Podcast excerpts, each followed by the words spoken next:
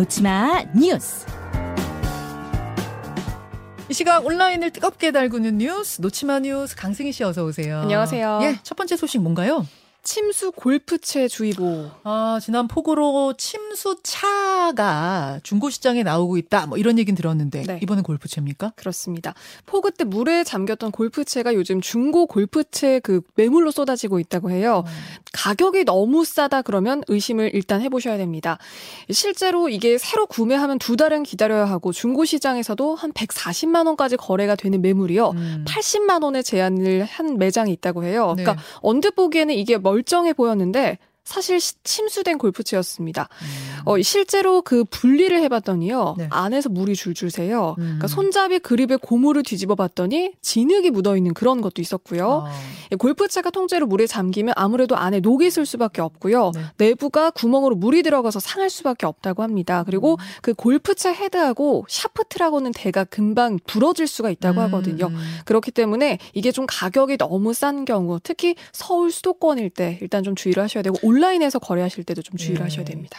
아니, 침수된 거다라고 밝히고 파는 건 모르겠지만 그렇죠. 아닌 것처럼 하고 하는 것이 많다는 거 조심하시고요.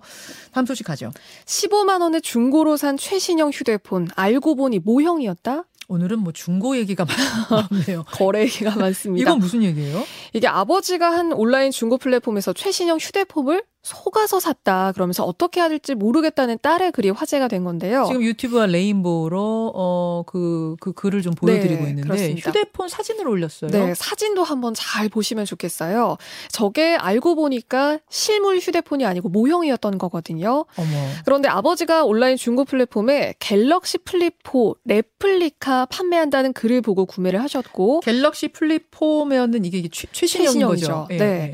그런데 이게 15만 원에 올라왔고 요. 음. 직거래 후에 박스를 열어봤더니 이게 전시용 모형이 들어있었던 겁니다. 그런데 이 중고 거래 글도 보시면 레플리카라는 단어가 있잖아요. 네. 이 단어가 오해를 빚은 걸로 보여요. 이게 모조품을 뜻하는 뜻인데 이 구매한 아버지가 아마 중년의 어르신으로 좀 추정이 되죠. 그래서 그 뜻을 잘 모르시고 휴대폰 기종 이름만 보고 이게 실물 휴대폰인 줄 알고 착각을 하고 구매하신 걸로 보입니다. 아 진짜 이렇게 써 있네요. 거래 완료. 갤럭시 Z 플립 4 5G 핑크 골드 레플리카. 네. 아니 저 아주 솔직히 말하면 저도 저거 보면 아 레플리카가 그 모형품이란 얘기구나라 몰랐을 것 같아요. 네, 그렇습니다. 지금 그래서 이거를 판매자한테 일단 따져봤는데 모형이라고 적어두지 않았냐, 자신은 잘못이 없다 이런 입장이거든요. 그러니까 음. 제 아버지가 딸한테 손 벌리기 싫어서 이거를 직접 구매를 하시려다가 지금 이런 사태가 벌어진 걸로 지금 아니 여러분 근데 모조품을 15만 원 주고 사는 사람이 있어요? 전시장에 놓는 그 모조품을? 그래서 지금 그것도 지금 논란이 되고 있는데요. 이게 사실 좀 어르신들을 낚으려고 하는 사기 아니냐. 누가 모형을 15만 원이나 주고 파냐. 그러니까요. 네, 지금 이런 의견도 있고요. 아, 그리고 옆에다가 모조품 이렇게 써놓든지요. 네. 그래서 지금 이 단어 자체가 지금 뭐 사실은 써놨다 이렇게 하면 할 말은 없지만 일단은 좀 더 뚜렷하게 좀 예. 써놨을 필요도 있어 보이고요. 또 안타깝지만 구매하신 분의 실수다 뭐 이런 의견도 보였습니다. 구매하실 때 여러분 결국은 너무 터무니없이 싸다 하면은 두 번, 세 번 의심하셔야 네. 맞아요. 된다는 얘기네요. 아까 골프채도 그렇고요. 그렇죠. 네. 다음 갑니다. 곰팡이 생긴다며 고인 사진 마구 떼버린 납골당. 납골당인데 네. 고인의 사진을 뗐다. 이게 무슨 얘기입니까? 사실 이 제목을 저도 적으면서도 이걸로도 정말 황당한 그런 설명인데요. 예. 가족들의 동의를 받지 않고 그 납골당에 가보시면 사진이나 뭐 고인의 뭐, 뭐 썼던 물품이라든가 이런 것들을 놓잖아요. 음. 그런데 이게 곰팡이가 생긴다. 그러니까 지금 요즘 습기 때문에 이게 곰팡이가 생긴다면서 무단으로 납골당해서 떼버린 거예요. 그러니까 음. 박스 같은 곳에 누가 누구 사진인도 모를 뭐 사진, 꽃, 편지들이 지금 막 담겨 섞여 있네요. 있는 네, 그런 사진 저희가 준비를 했는데요.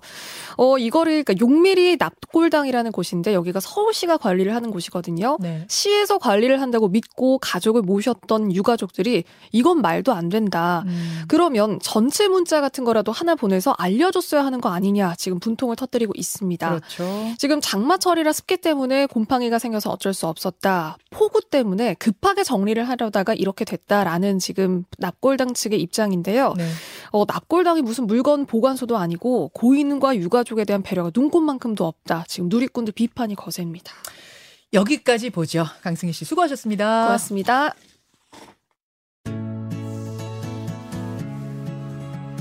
김현정의 뉴스쇼는 시청자 여러분의 참여를 기다립니다. 구독과 좋아요, 댓글 잊지 않으셨죠? 알림 설정을 해두시면 평일 아침 7시 20분 실시간 라이브도 참여하실 수 있습니다.